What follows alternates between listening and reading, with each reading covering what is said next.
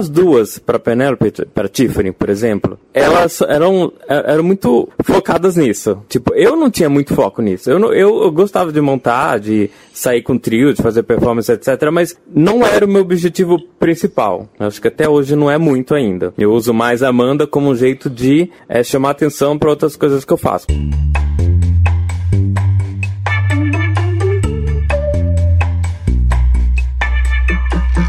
Oi, gente, Aba aqui. A nossa gravadora hoje também deu ruim na hora da gravação, então o som vai ficar difícil, principalmente na primeira parte do podcast, depois vai ficar mais suave, mas mesmo assim, de novo, não vamos jogar a entrevista fora, ficou muito boa para isso, então por favor, persiste conosco, escute esse episódio que vale muito a pena. De novo, essa entrevista vem do final de 2019, então não falamos nada sobre máscara, pandemia, quarentena, mas mesmo assim continua relevante por vários motivos. Um beijo.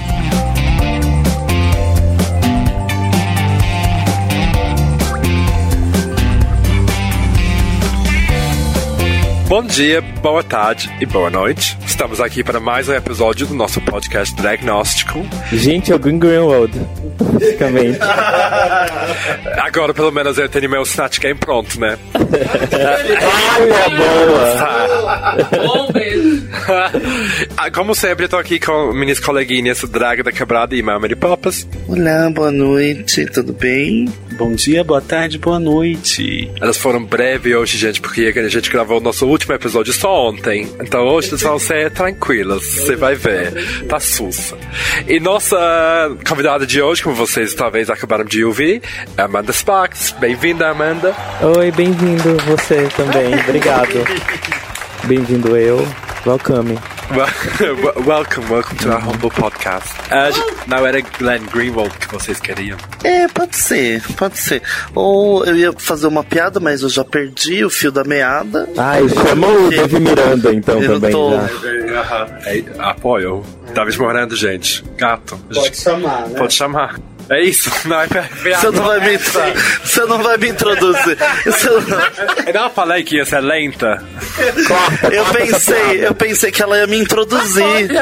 Porque ela sempre me introduz, né, Aba? Então, gente, introduz ela. Eu tava introduzindo ela, mas talvez, como vocês vão escutar ou não, teve uma forradeira aqui de novo. Uma quê? Forradeira.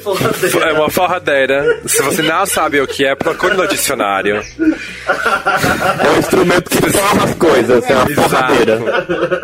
Então, Amanda, a gente começa com draga. Tá. Com as perguntas mais clichês da cena drag. Tá bem. Então agora tem a minha música, né? De introdução ao quadro. As perguntas mais clichês do mundo drag, que você já deve imaginar quais são, porque você já deve estar desde 94 respondendo vários TCC sobre isso, né? Sim, provavelmente. Então vamos começar. É. Uma pergunta que eu acho que você nunca deve ter ouvido. Por que não sei, Amanda... Eu não sou famosa, na verdade. Assim. Ó, por que Amanda Sparks? Amanda, por causa de um personagem de Betty a Feia, a versão americana, e Sparks, porque quando eu peido sai faísca. A Amanda era Betty? Não, Amanda era a Amanda, né? Era a secretária burra, que era incrível, era muito maravilhosa. E Sparks por causa dos spikes da roupa? Não, porque quando eu peido sai faísca. Sparks. E, bom, a gente já... Não, Sparks. Ela é aditivada, assim. É, ó. Faísca. É. Então, ESSO nos patrocine. Né? É, existe ESSO? Nem sei. Petrobras, sei lá. Petrobras. A Vale. A Vale faz combustível? Nem sei. Não, é? Falando em Petrobras, né?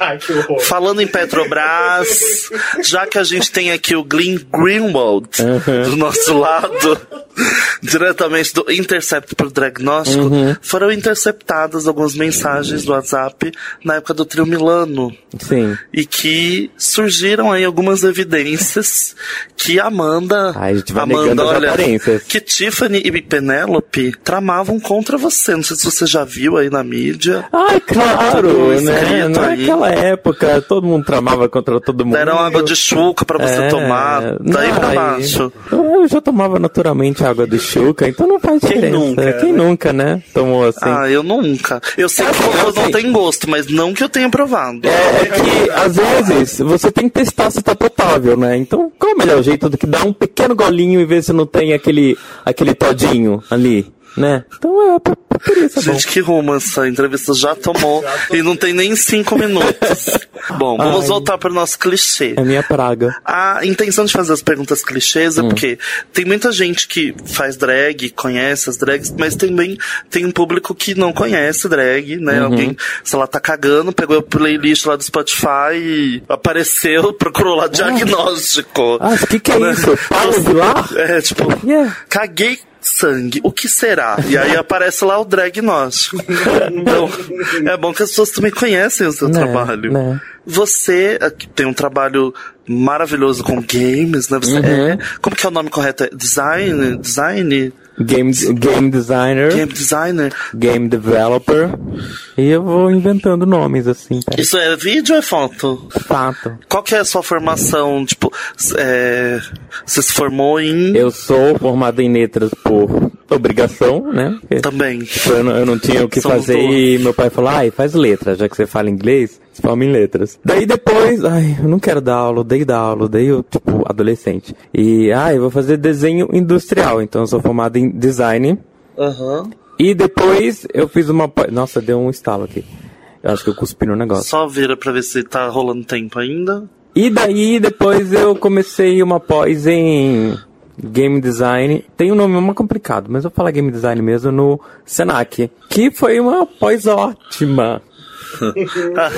Maravilhosa. Vocês não estão vendo, mas ela tá até emocionada em falar dessa pós. Com a qualidade do curso.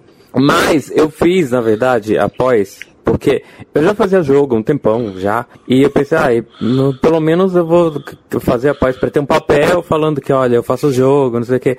Porque, na real, eu entrei lá só para sair com o papelzinho mesmo, porque era uma... Não foi muito bom, resumindo. Não vou dar muitos detalhes, porque vai que algum dia eu... Mas era uma coisa que você já fazia e você precisava se profissionalizar. Sim. A gente é patrocinada pelo Senac. Ai, nossa, é maravilhoso, adorei. Eu, inclusive, recomendo. E nós já estivemos aqui, foi nessa temporada ou na outra, né? A Eslováquia.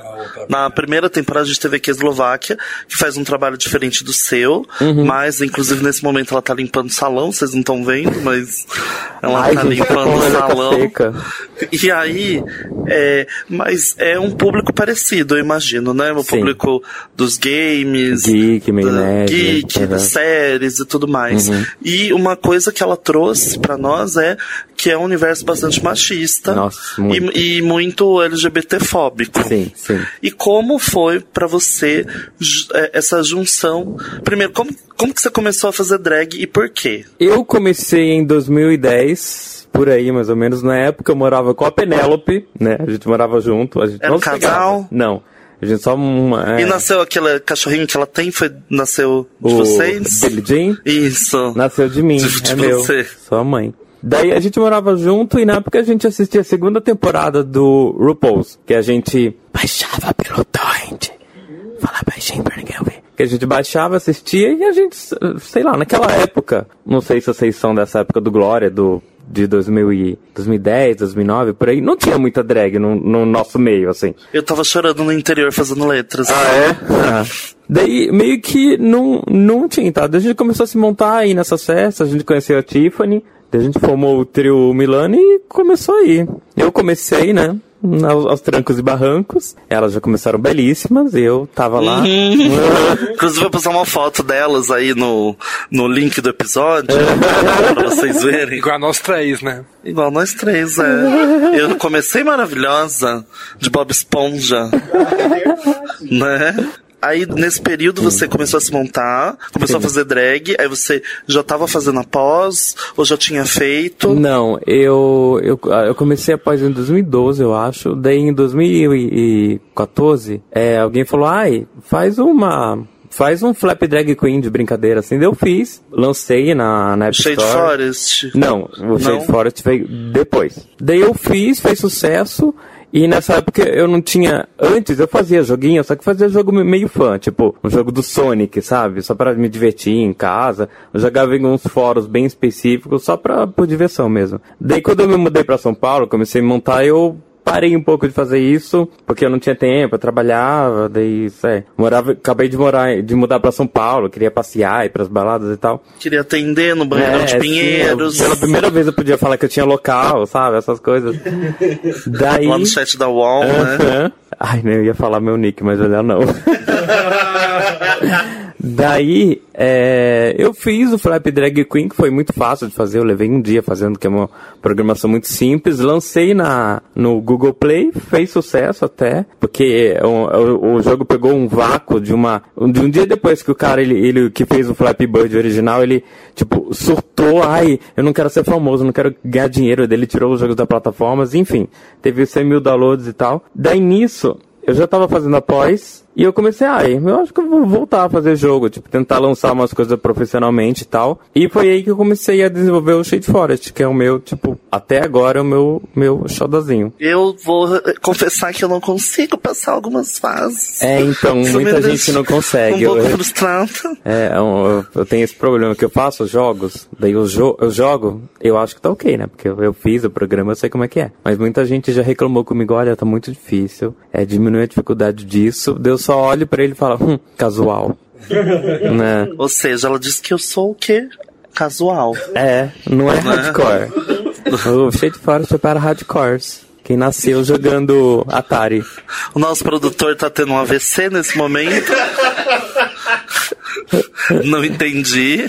Tá sangrando pelo nariz. Levantou os braços. Tá convulsionando. Engasguei. Uma coisa que eu sempre vejo você fazendo, que eu não gosto muito... É sucesso. Agora chegou... Às vezes você fica fazendo isso que é uma piada, mas acho que às vezes tem um pouquinho de verdade, e aí a gente pode discutir isso aqui, porque afinal esse é o objetivo do Dragnóstico, de como o drag é terapêutico de alguma forma. Nem você fala, elas já começaram bonitas, eu não. Mas a sua maquiagem, de quando você começou, a sua montação em si, hoje ela é, pra mim, ela é impecável, né? E como que foi pra você esse processo de aprimorar a maquiagem, o figurino? É que assim, é muita questão de segurança mesmo. Olha, assunto sério, começa a gaguejar, gente, é difícil. Daí, eu sei que eu comecei mal. Pode falar cantando. Pode falar cantando. Tá, ok. Eu tô pensando nisso. Quando eu estiver nervosa tentando vender um seguro no trabalho, eu vou fazer isso. Chega de drag cantora. Viu, Fefe? Ai, não, da Fefe eu gosto. Então, quando eu comecei, até elas também, a gente não tinha muita técnica e tal. E eu sempre meio que... como é que eu vou explicar? É porque... Para as duas, para Penelope e para Tipheri, por exemplo, elas eram muito focadas nisso. Tipo, eu não tinha muito foco nisso. Eu gostava de montar, de sair com trio, de fazer performance, etc. Mas não era o meu objetivo principal. Acho que até hoje não é muito ainda. Eu uso mais a Amanda como um jeito de chamar atenção para outras coisas que eu faço, como jogos, sei lá, animação, desenho e etc. e tal. Então... Pra mim, eu acho que foi ok, fazia parte da Amanda, a evolução acontecer depois. E eu tenho muito esse problema de que eu tento não depender de ninguém pra nada.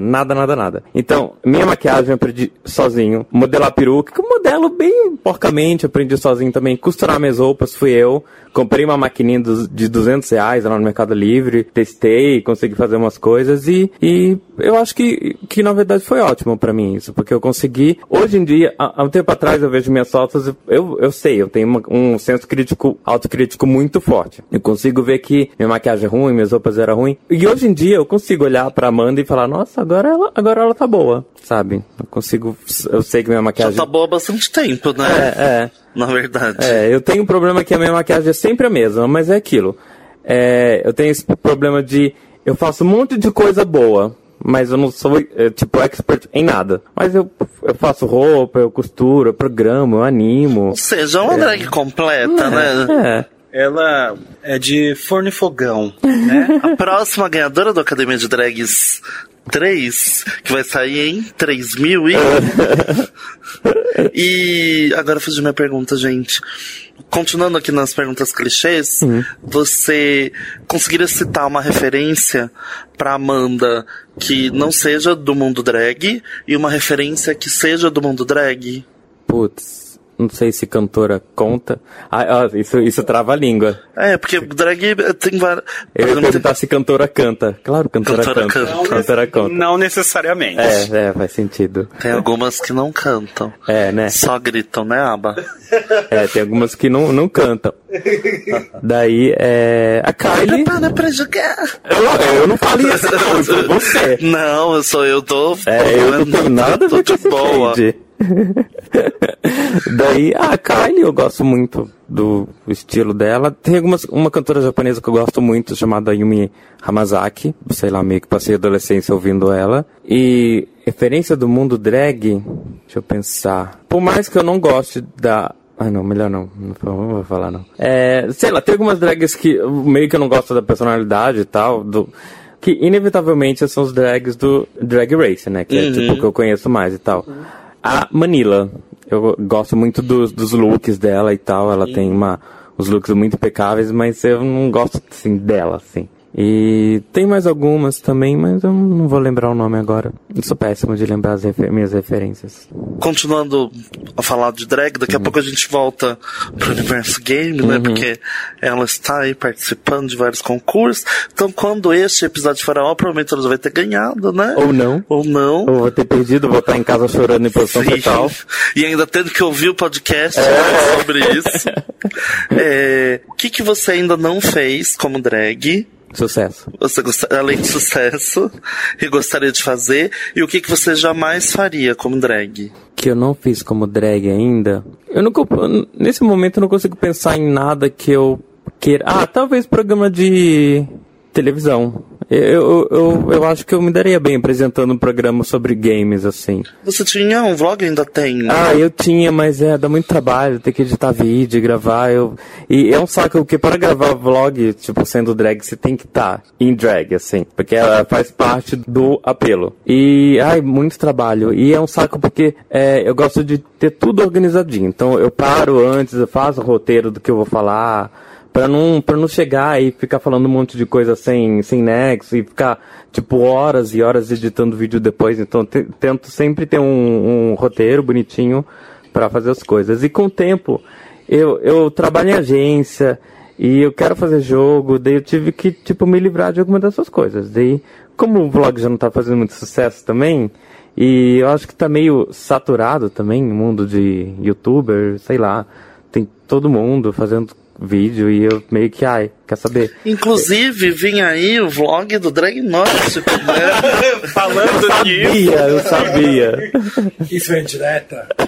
Oi? Isso é indireta? Pode ser, né? E o que você jamais faria de drag, assim? Falasse, Amanda, faz isso, por favor. Não faço. Eu acho que festa particular, tipo, já me chamaram... Não festa particular, tipo, de sexo, porque essa é claro que eu faria. Tipo, eu vou dar uma festa aqui de aniversário, a gente quer chamar você pra ficar aqui fazendo show e não sei o quê. E tipo, eu não gosto. É que, na verdade, eu não sou uma pessoa muito social. Eu acho que eu sinto que eu tô piorando mais ainda. Tipo... E drag ajuda ou piora isso? Ela ajuda. Porque se eu fosse em algum lugar, tipo, falar dos meus jogos. Sexta e sábado, eu vou no Big. Eu já tô me planejando pra ir de Amanda, porque eu sei que como Amanda eu vou me soltar mais. Eu vou conseguir falar com as pessoas, falarem pra jogar meu jogo, não sei o quê. Sem falar que também, né, eu de Amanda no evento de games... Uma drag no evento de games, claro que vai chamar atenção. Vai que, sei lá, eu falo com um investidor sueco, alguma coisa, né? Consigo já uma cidadania. Patrocínio e cidadania, né? Vamos para o nosso próximo quadro, que é a nossa abacaxina de Pandora, de perguntas pesadas. Na verdade, Mary Poppins, eu preciso da sua ajuda para essa pergunta. Ontem a gente estava saindo e vocês duas estavam falando sobre 4 coisas, tipo, diagnósticos para pacientes, tipo, bate, prende. A gente estava falando de conduta para paciente, que é, como é? Bate, prende, interna. Eram 3 coisas. Você quer acrescentar mais um? Pode matar. É outra opção. Começando com esses três, então. Eu quero os nomes de três drags. Uma que você bate, outra que você prende e a terceira que você interna. Ai, não pode ser nenhuma de nós, tá? Peraí, uma que eu prendo. Uma que você bate. E ai, outra gente, que manda internar. Uma que eu bateria. E motivos. Drags. Nossa, gente. É, tem que ser brasileiro? Não, não. Quem eu bateria? Meu Deus do céu, não consigo pensar. Eu sou uma pessoa muito boa. Pode se apoiar na RuPaul se quiser, porque obviamente as pessoas têm essa referência também. É, porque eu não vou falar das brasileiras, né? Embora eu tenha uma lista. Não tem problema, a Draga tá aqui pra isso. Eu sempre falo pra ficar tranquila. Eu me adoro, inclusive. Ai, deixa eu ver. Eu bateria na Alyssa. Sei lá, era muito chata, muito all over the place. E eu tenho, qual é o outro? Prender? Prender e internar. Prender e internar? Prender a Shangela. Porque se duvidar, ela vai aparecer em todas as outras temporadas do RuPaul Drag Race. A gente chega. Uhum. E internar a RuPaul, né? Porque, nossa, ela tem tido umas decisões, tá? Olha, tá difícil. Acho que tá precisando. Mas, continuando, você comentou agora sobre que você não é esperto em nada. Ou que você acha que é que torna alguém esperto? Esperto e experto. Ah, tá. Ah, eu vi. Ah, tá difícil entender o Greenwald aqui, hein? Vocês entenderam o que vocês querem. David Miranda para traduzir. É, não entendi a pergunta, na verdade. É que eu tô te fazendo essa pergunta porque acho que você é experto. É.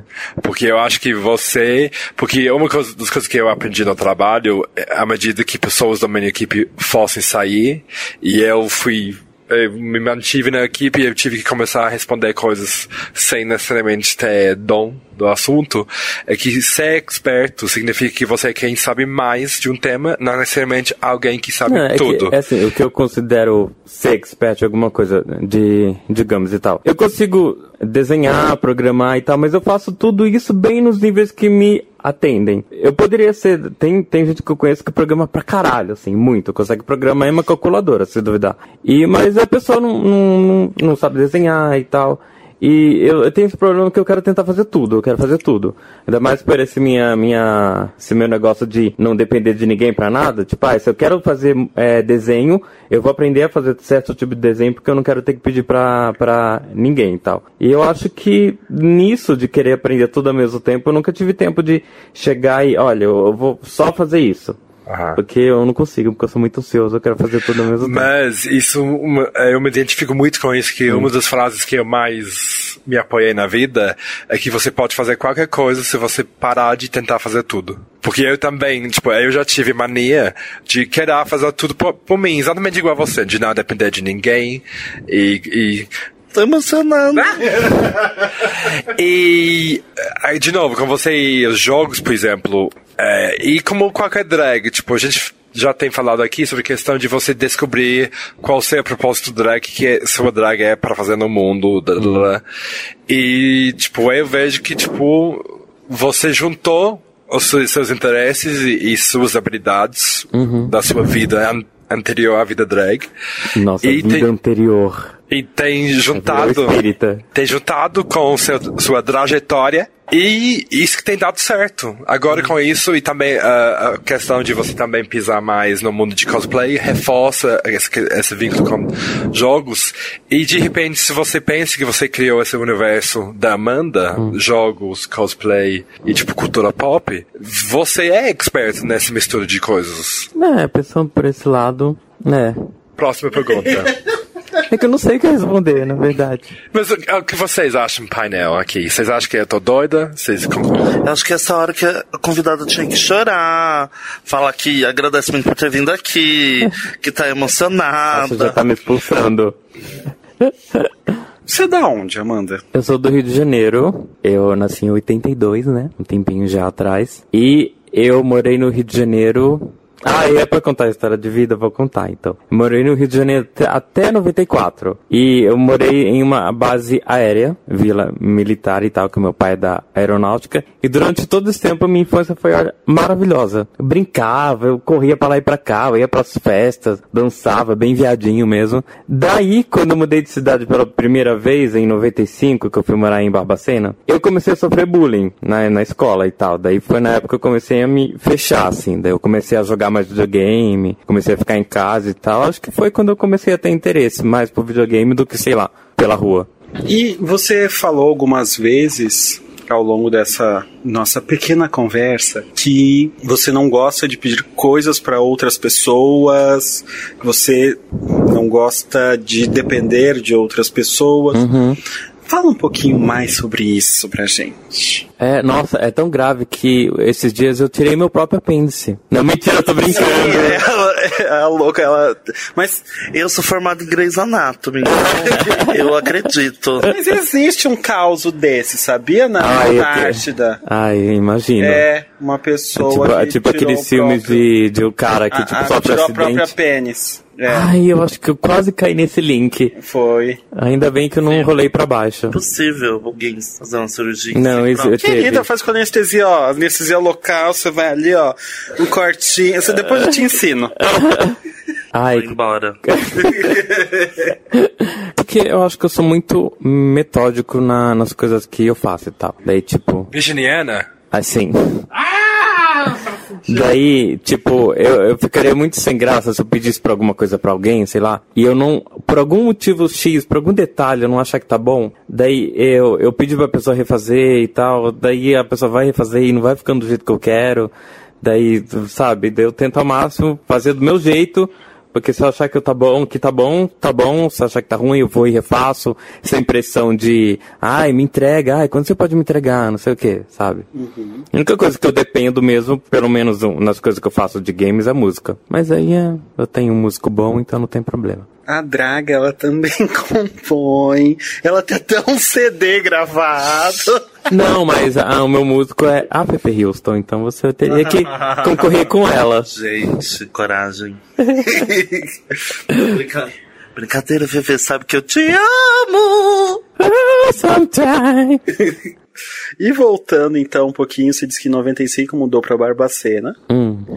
E que foi aí que você começou a sofrer bullying e tal. E foi se fechando. E você percebe esse isolamento mais ao longo da sua vida? Ou foi meio restrito a esse momento que você vivia?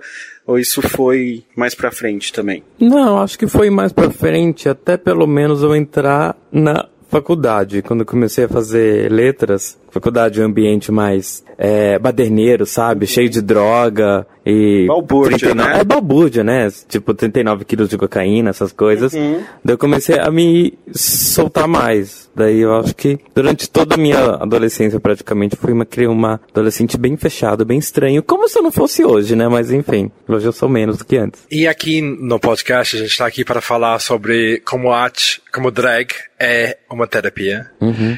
E você comentou que, tipo, você sofreu bullying e isso era uma das coisas que levava você a, tipo, ficar mais em casa jogando videogame. Uhum. Você enxerga, então, que, de repente, jogar videogame também é terapêutico de alguma maneira? Ah, sim, né? Sim, eu não sei elaborar sobre esse assunto. É que, tipo, eu já li uns artigos que falam sobre que as crianças que jogam videogames, por exemplo, uhum, que se desenvolvem mais porque elas têm que aprender a lidar, por exemplo, com... e não conseguir superar uma determinada fase, tem que lidar com a própria frustração. Uhum. E, tipo, ou seja, eu já escutei uns ideias em volta desse assunto, então eu lembrei disso. Mary Poppins, desculpa, eu interrompi. Continuando agora com as perguntas pesadas da caixinha. Eu te acompanho nas redes e você, obviamente, fala sobre o seu trabalho, sobre os vários aplicativos e jogos que você prepara. Uhum. E você comentou umas vezes sobre a questão de querer saber quando uma delas vai vingar, assim. Sim, sim. O que significa vingar para você? Em qual momento você vai se sentir... Vai saber que foi essa agora, essa e aqui vingou? Sei lá, quando eu começar a ganhar uma certa quantia de dinheiro mensalmente com a receita dos aplicativos. Tanto com venda de aplicativo mesmo, com anúncio, por exemplo. E de um jogo para outro, o que, que você tem aprendido e aplicado para você, assim, tipo, chegar mais perto desse objetivo de criar um jogo que se vinga?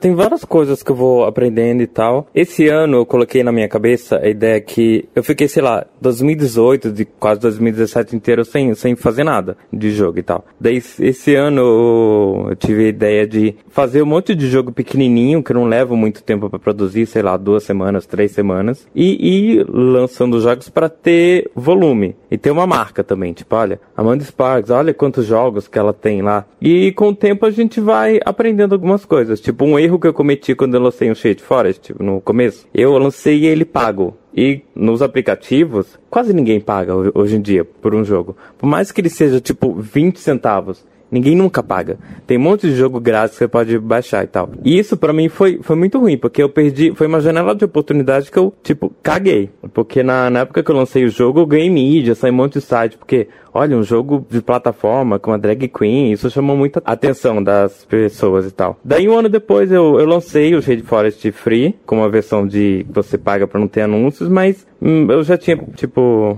perdida a janela de oportunidade. E agora, tipo, os jogos que eu faço, eu lanço tudo grátis mesmo, com esquema de anúncio. Como eu tenho outro emprego já, eu não dependo muito da receita dos jogos. Então, vou jogando jogos na Play Store, na App Store, só pra ter mesmo. Tipo, se flopar, flopou, porque, né, floparam muitos, e se fizer sucesso, fez. E quanto tempo leva pra criar um jogo? Desde a ideia para lançamento.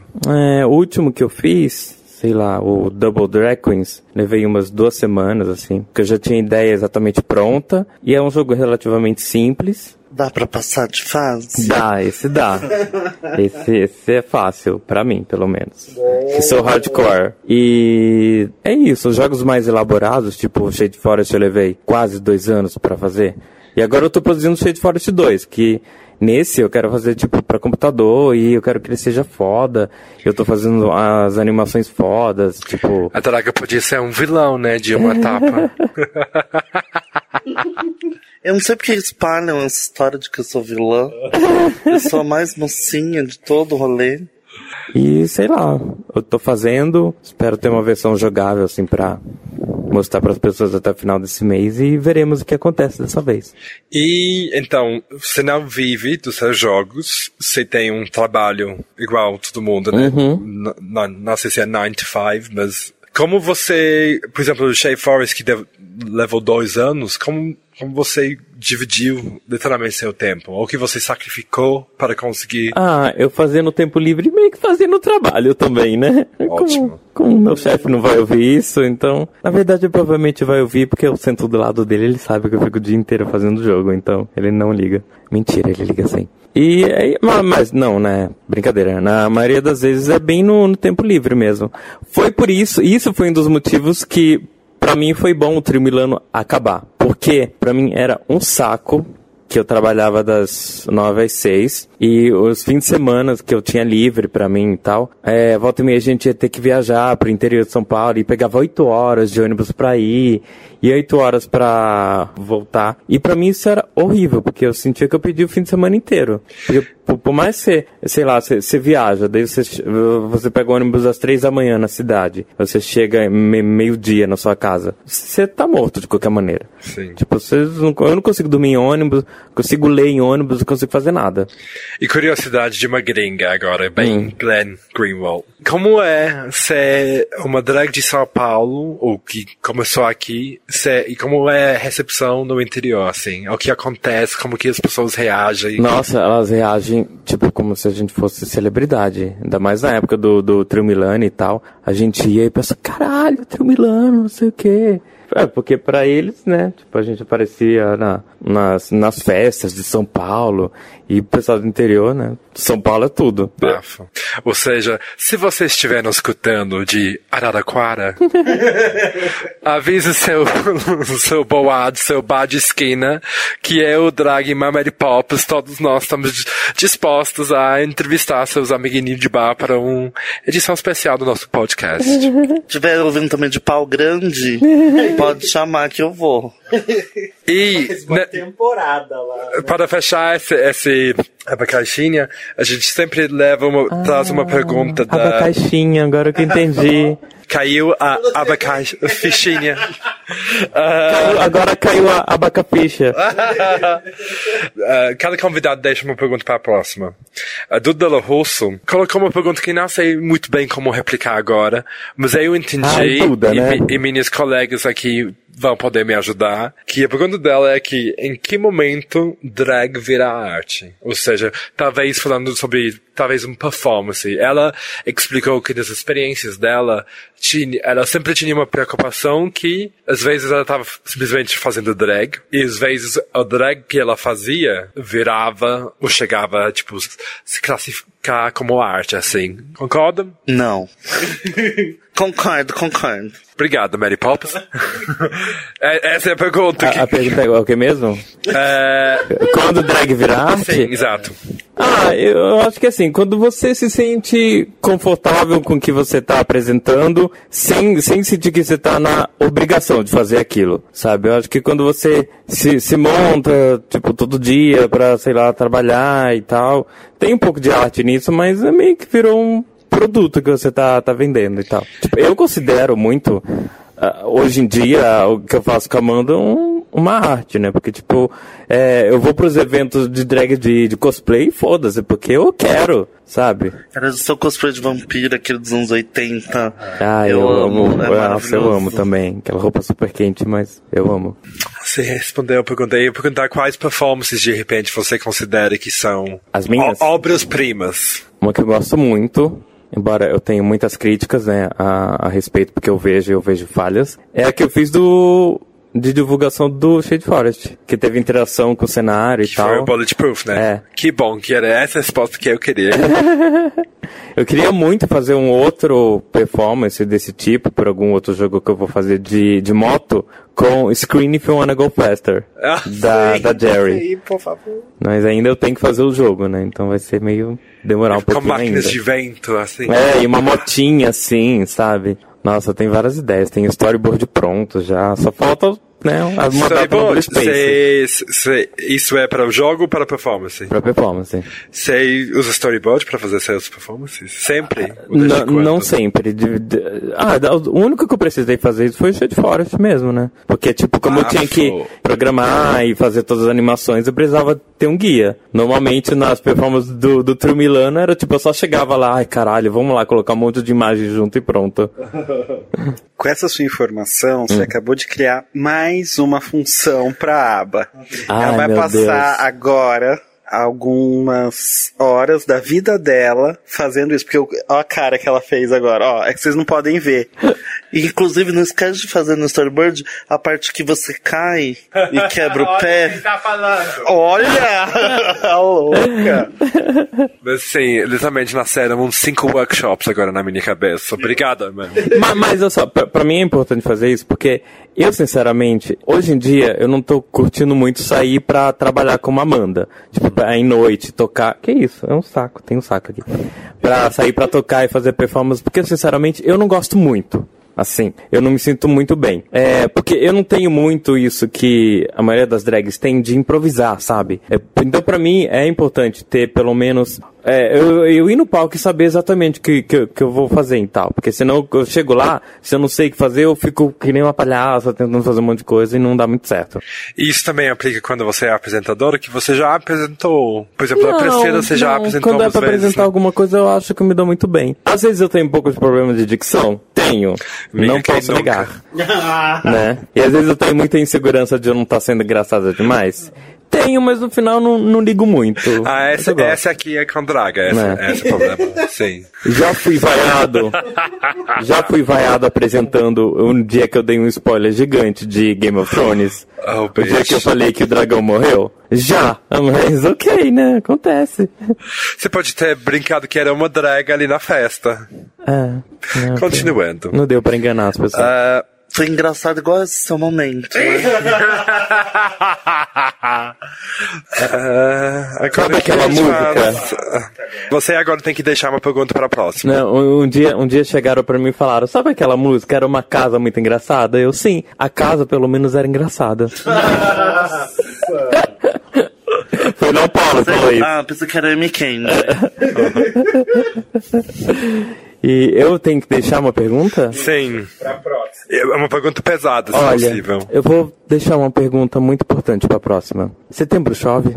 E agora você tem que responder essa pergunta também. Ah, sério? Ah, se eu soubesse, eu não teria feito essa pergunta. Pergunta idiota, que saco! Faz outra. Não, não. Não chove. E aqui, fechamos a caixinha de Pandora. Gente, eu amo esse nome. Esse nome que eu levei meia hora. Ainda bem que você ama. Porque acho que alguém tem que amar, né? Além da criadora. Da mãe. Hoje tá pesado o clima aqui, né? Todo mundo... Ai, peidei, gente. Né? Desculpa. Não, eu queria entender mais um pouquinho. Tô fazendo aqui a sua linha da vida, ok? Então, de 95... até 2010, que foi quando você se montou. Uhum. Eu sou boa de memória, assim, de números. Que isso, gente? Nossa, tira pra Fefe Houston daqui. Parece que é de push. É verdade. É Lara Faber, gente. Gosto de família. Tá, então vamos nessa trajetória, então, de 95 até 2010. Então, 2010, quando você se montou. A partir desse momento em que você se monta, em que a Amanda vem ao mundo, o que você percebeu de mudança na sua vida? Que a Amanda trouxe de mudança pra sua vida como drag e out of drag? Eu acho que eu, sei lá, comecei a ser mais confiante, talvez. Antes de um pouco de, sei lá, de medo de falar com as pessoas, hoje em dia não muito. Hoje eu só não quero falar com as pessoas mesmo. É diferente. E, sei lá, eu acho que a Amanda me ajudou muito a melhorar como Henrique também. Acabou? Acabou, você que quer fazer a sua pergunta. Não, tô fazendo uma trilha sonora. Não, é porque o nosso produtor também já chutou nossa canela aqui. Amanda. Diga. Que isso? É um tambor, era pra ser um tambor. Mas pareceu uma escarrada, né? Drag da Quebrada, você como sonoplasta é uma ótima psicóloga. Obrigada. E como drag, sou uma ótima sonoplasta. A minha última pergunta clichê é clichê porque eu faço ela pra todo mundo que vem aqui. Então agora chegou a sua vez, Amanda Sparks. Tá. Drag pode tudo? Acho que não. Por quê? É pra elaborar? Sim. Deixa eu pensar. Sei lá. Drag não pode, por exemplo... voar. Pois drag? Olha, depende. Essa Cláudia Leite voa?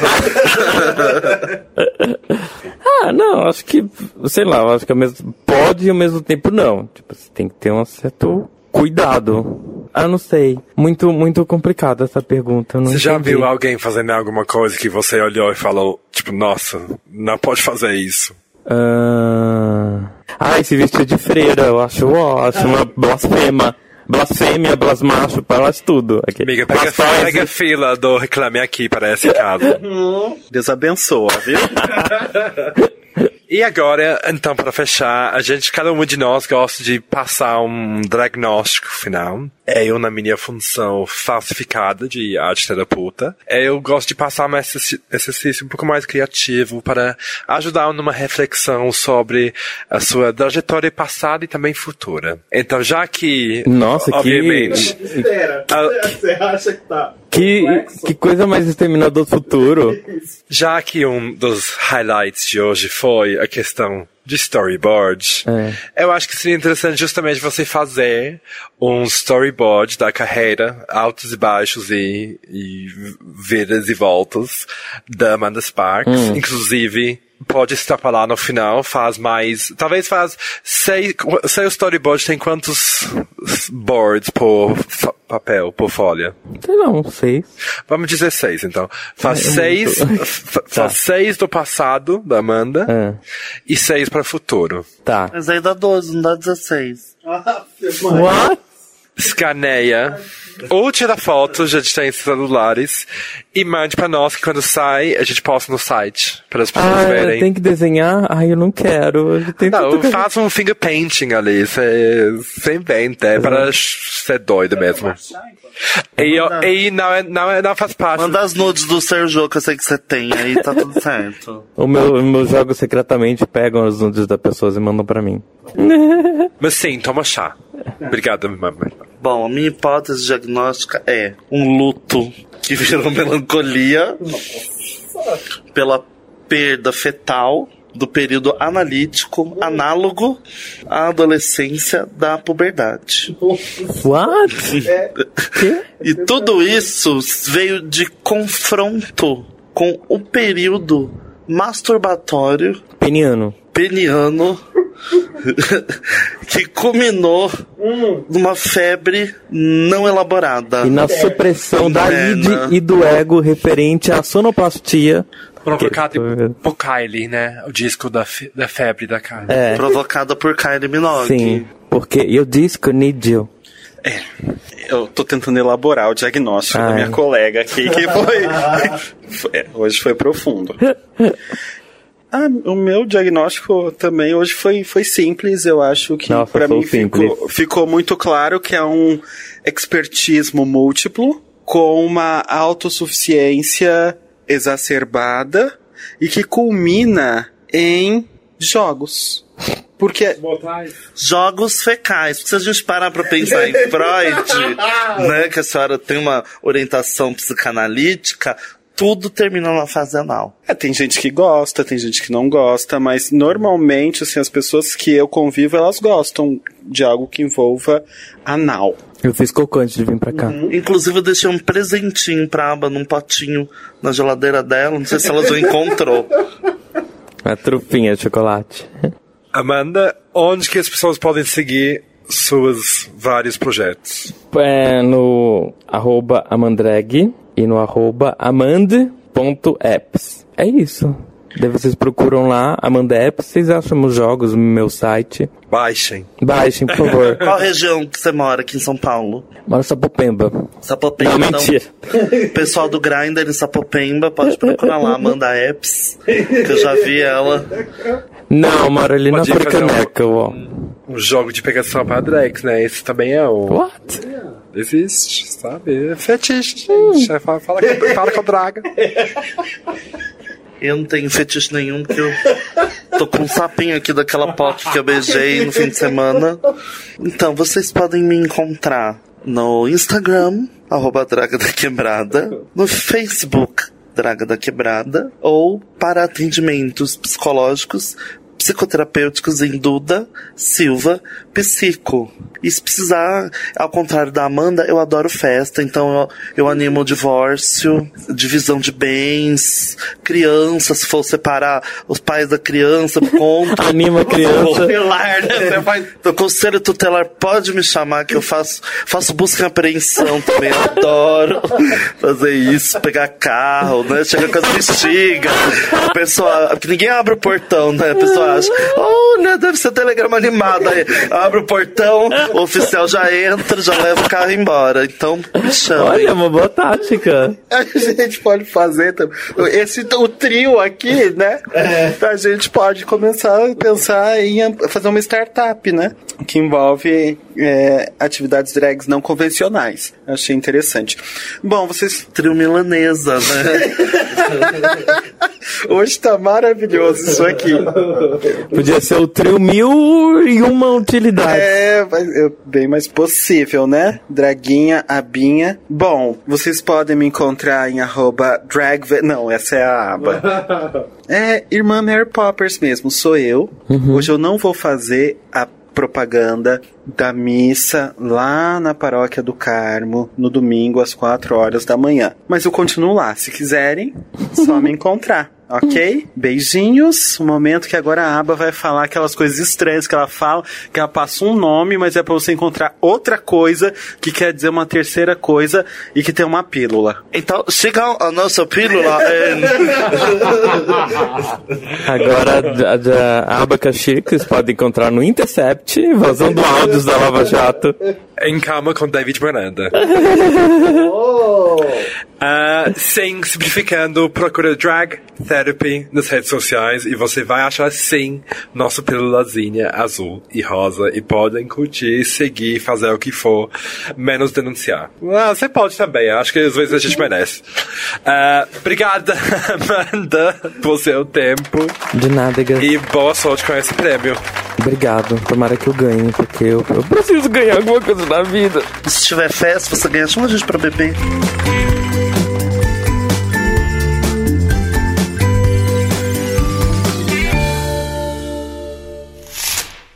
Eu queria abrir um momento de confessionário para você. Então, sinta-se à vontade para falar qual foi o seu maior pecado drag. Nossa, foi um dia. Eu acho que eu tava com muita pressa, que eu tinha uma festa pra ir e fui dar um cochilinho e tal, e eu acordei 20 minutos antes de eu começar a tocar. Sorte que a festa era, perto da minha casa e tal. Eu já tava com a barba feita, eu só fiz um olhinho, eu não coloquei cílio, eu nem passei rímel. E unha eu nunca ponho mesmo, então foda-se. Daí, nossa, tava muito, muito cagada nesse dia. Foi impecadíssimo. Você tá absolvida, minha filha. Ai, obrigada, porque eu já fiz várias vezes depois, então... então é um pecado recorrente. Vou te dar uma dica. Tem uma amiga minha que coloca óculos quando essas coisas acontecem. Óculos e peruca de franja. Franja. Não franja. Ai, eu já usei esse truque da franja pra não fazer a sobrancelha, meu. Viu? Eficiência que chama. Ai, a Aba faz todos esses truques. Ai, tá bem, Glenn Greenwald. Então é isso, muito obrigado. De nada, Gus. E agora sim, acabou. Agora acabou. Acabou. Cadê? It's over.